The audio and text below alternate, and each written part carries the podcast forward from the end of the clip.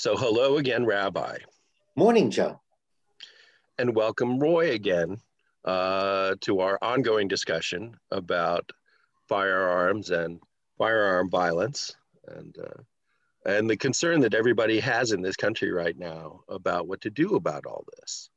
And in our last discussion, we were talking about uh, the weapon versus the person uh, and what is needed in order to help fix, for lack of a better word, the problem with firearm violence.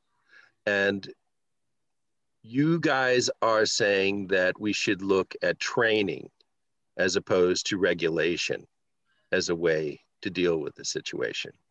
Well, that's a little misleading because the training leads to being able to purchase the firearm. So we're not talking about wholesale or anybody. You know, the perfect example is the automobile and the horseless carriage. And when it was invented, anybody could, and the Wright brothers, they were bicyclist people. They made a flying machine. So anybody could fly, anybody could drive a car. And as time went on, we realized that's not a good idea without some training. You know, imagine what it was like before traffic lights, even if you had a police officer with flags. Everyone realized you can't just have anybody operating any of these objects. And so, what Roy and I are saying is not just anybody should have access to or be able to purchase a firearm. And I think the automobile airplane is a really good analogy. However, we don't have to be draconian and then come back to something in the middle. Why don't we start with a middle position? So, Roy, what do you think would be reasonable for what training should I get or need before purchasing? Right. So, based on, uh, I've been around firearms most of my life. Uh, I, I, am a firearms instructor, so I have a lot of experience with people um, from all, all, walks of life um, and out on the range with them. So, again, with that, I don't want to burden the Second Amendment greatly, and a lot of um, firearm organizations would disagree with my point of view. But I believe that if you're a first time uh, purchaser of a firearm, there should be some training without a significant financial burden uh, to the individual. And I'm talking four hours uh, potentially so that would just the four hour training would just give you the basic uh, firearm operations safety your responsibility to own that firearm. I don't think that's an unreasonable step um, to to allowing somebody to have a firearm. Okay so we, isn't that like the hql here in maryland? Handgun qualification license in order to purchase you have to how long is that course? How many hours is so, that? So that course is four hours, but it is under. It, it's probably going to end up in front of the Supreme Court.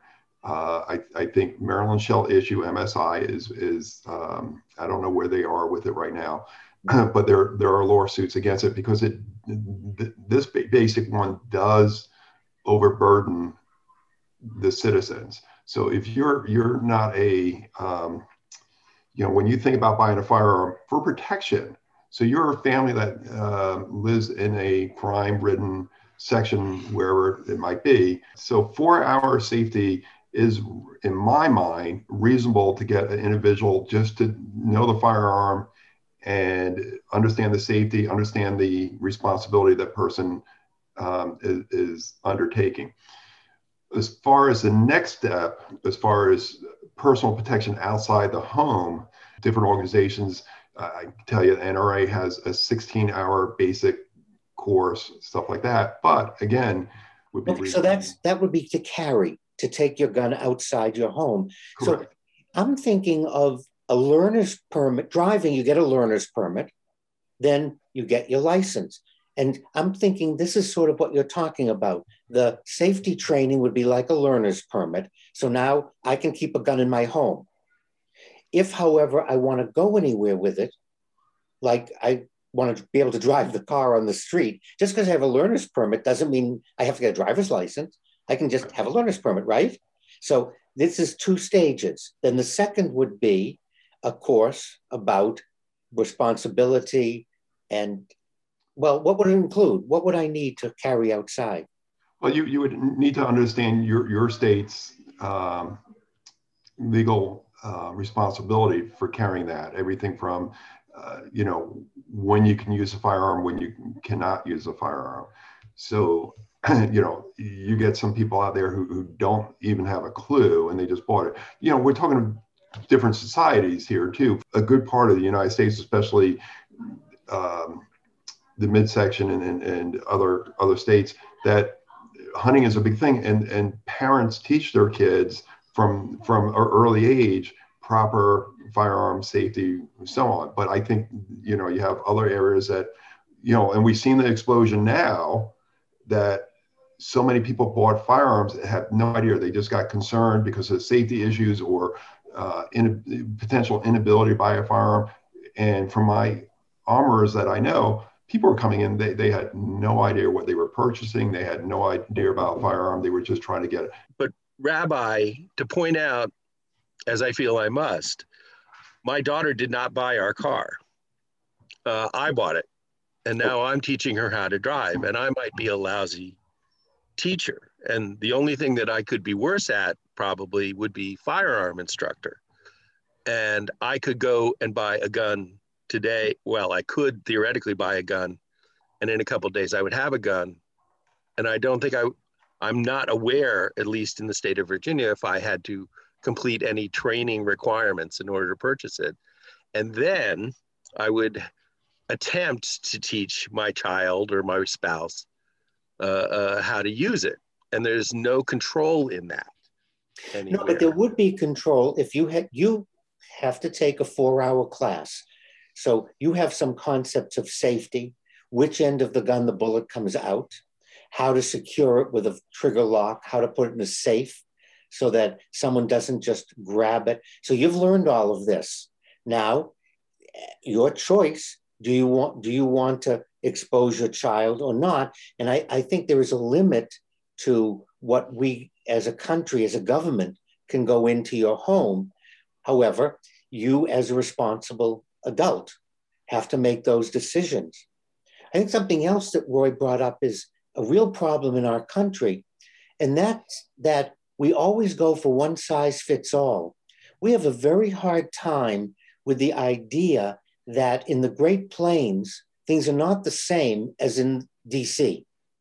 And to try to pass the same rules and regulations, even speed limits aren't the same all over the country you can have different speed limits when you get go west. There's nothing wrong with a state saying, because of our rural nature, because of what's going on, this is what will fit best. Still safety, and then still training outside the home. However, it can be tailored to the population. It can be tailored to the geography. It can be tailored to the economic situation of people. Yet the basic principle is still the same. In order to purchase a firearm, and I think it should be whether it's a, a long barrel, short barrel, or medium barrel, it's a firearm. Right. All firearms, right. I, all firearms, regardless, will require four hours of safety, or three and a half hours, or five hours, whatever we did, whatever's decided. Okay, you get your safety training, then that gun stays home if you want to take it somewhere, if you want to go hunting, you take a hunting safety class so that you don't endanger other hunters and you, you don't hurt yourself yeah. by whatever things you may do out of ignorance of knowing what a gun can do. I, I never saw a hunting safety class where people were um, upset that they had to be there it, it, the instructors normally did a very good job stuff that was brought up that people didn't recognize stuff like that. So you know a four hour you know i'm just talking reasonable stuff here. You know i mean the federal government could come up with a reasonable uh, online four hour course that would be standardized. I mean who who you know we're asking people to give up four hours just to get consistency here. And then you, you know your states could decide you know if what might be required to carry that firearm. I mean, right now you have constitutional carry versus uh, not, you know, so, uh, or like Maryland may issue versus shall issue. You know, there's so, so much there, so many other training. But, you know, again, I, I've seen there's got to be a, min, in my mind, there should be a minimal safety course. And I think it should be standardized to a certain extent as far, I mean, a four hour safety course. So even if you're that person out in Montana and you raise your kids, hey, let's watch this, let's do this, let's improve our safety. I can tell you though, I mean, this might be getting out of the discussion, we're focused. These things that we're talking about, the average citizen is not a safety risk. It, they really are not.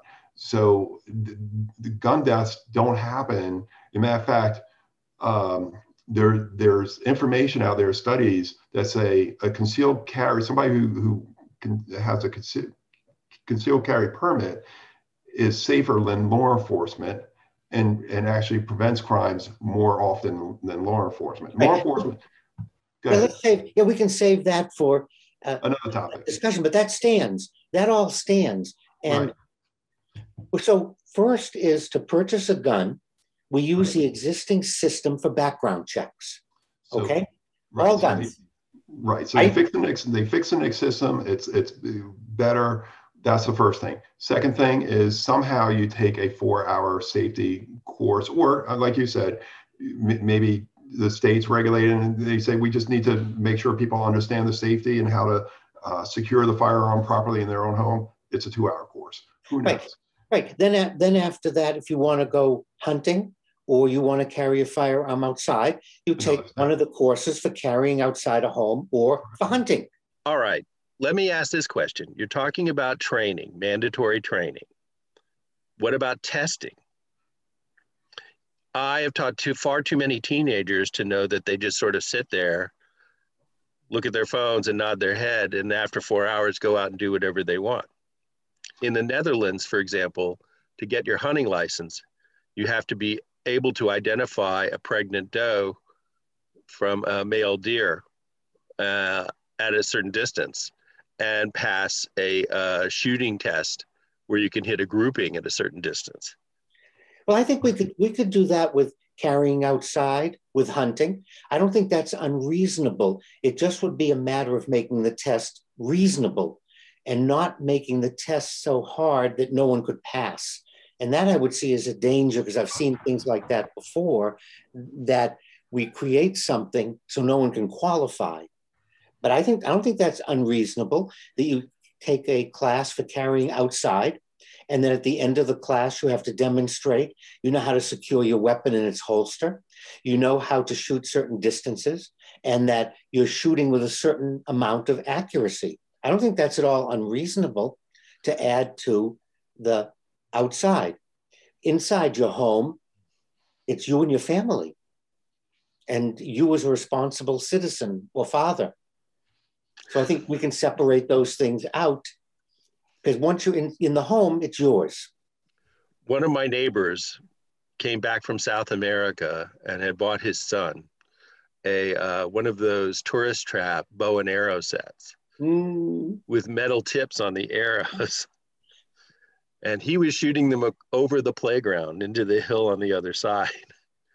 And certain kids were suggesting that maybe we could try and catch them which is when I stepped in and stopped them. So reasonable parenting is something we could debate forever. Okay, but part of part of what we're talking about is what you just said is you interceded would be some teaching. There's no way we're going to get 100% of everything. And if if the goal is 100% of everything, there's no discussion. And I think that brings up a serious problem in our country is the polarization. We have people on the no one should be allowed to, everybody should be allowed to. And if it's not my way, we can't have it. What Roy and I are bringing up is a middle of the road, a discussion. And yes, it may not catch everybody. There may be some father out there who leaves a loaded gun with a round in the chamber on the coffee table while they're drinking beer, and their five year old walks in and shoots people. Right. And if we think that we're going to come up with something that'll stop everything, then there's no discussion. We have to do something reasonably and proper for the most numbers. rather than doing nothing and rather than having extremes that it only works if we ban everything, it only works if we allow everything. Neither of those work. Right. And that's what we're, Roy and I are bringing here is a middle reasonable position. And I will not burden you or Roy with the, the question of who do you think is going to be more reasonable in adopting some of these changes, the one extreme or the other. I think that's probably a conversation for another time. But thank you, Rabbi. Your shots are all true. And thank you, Roy. And we shall have to do this again.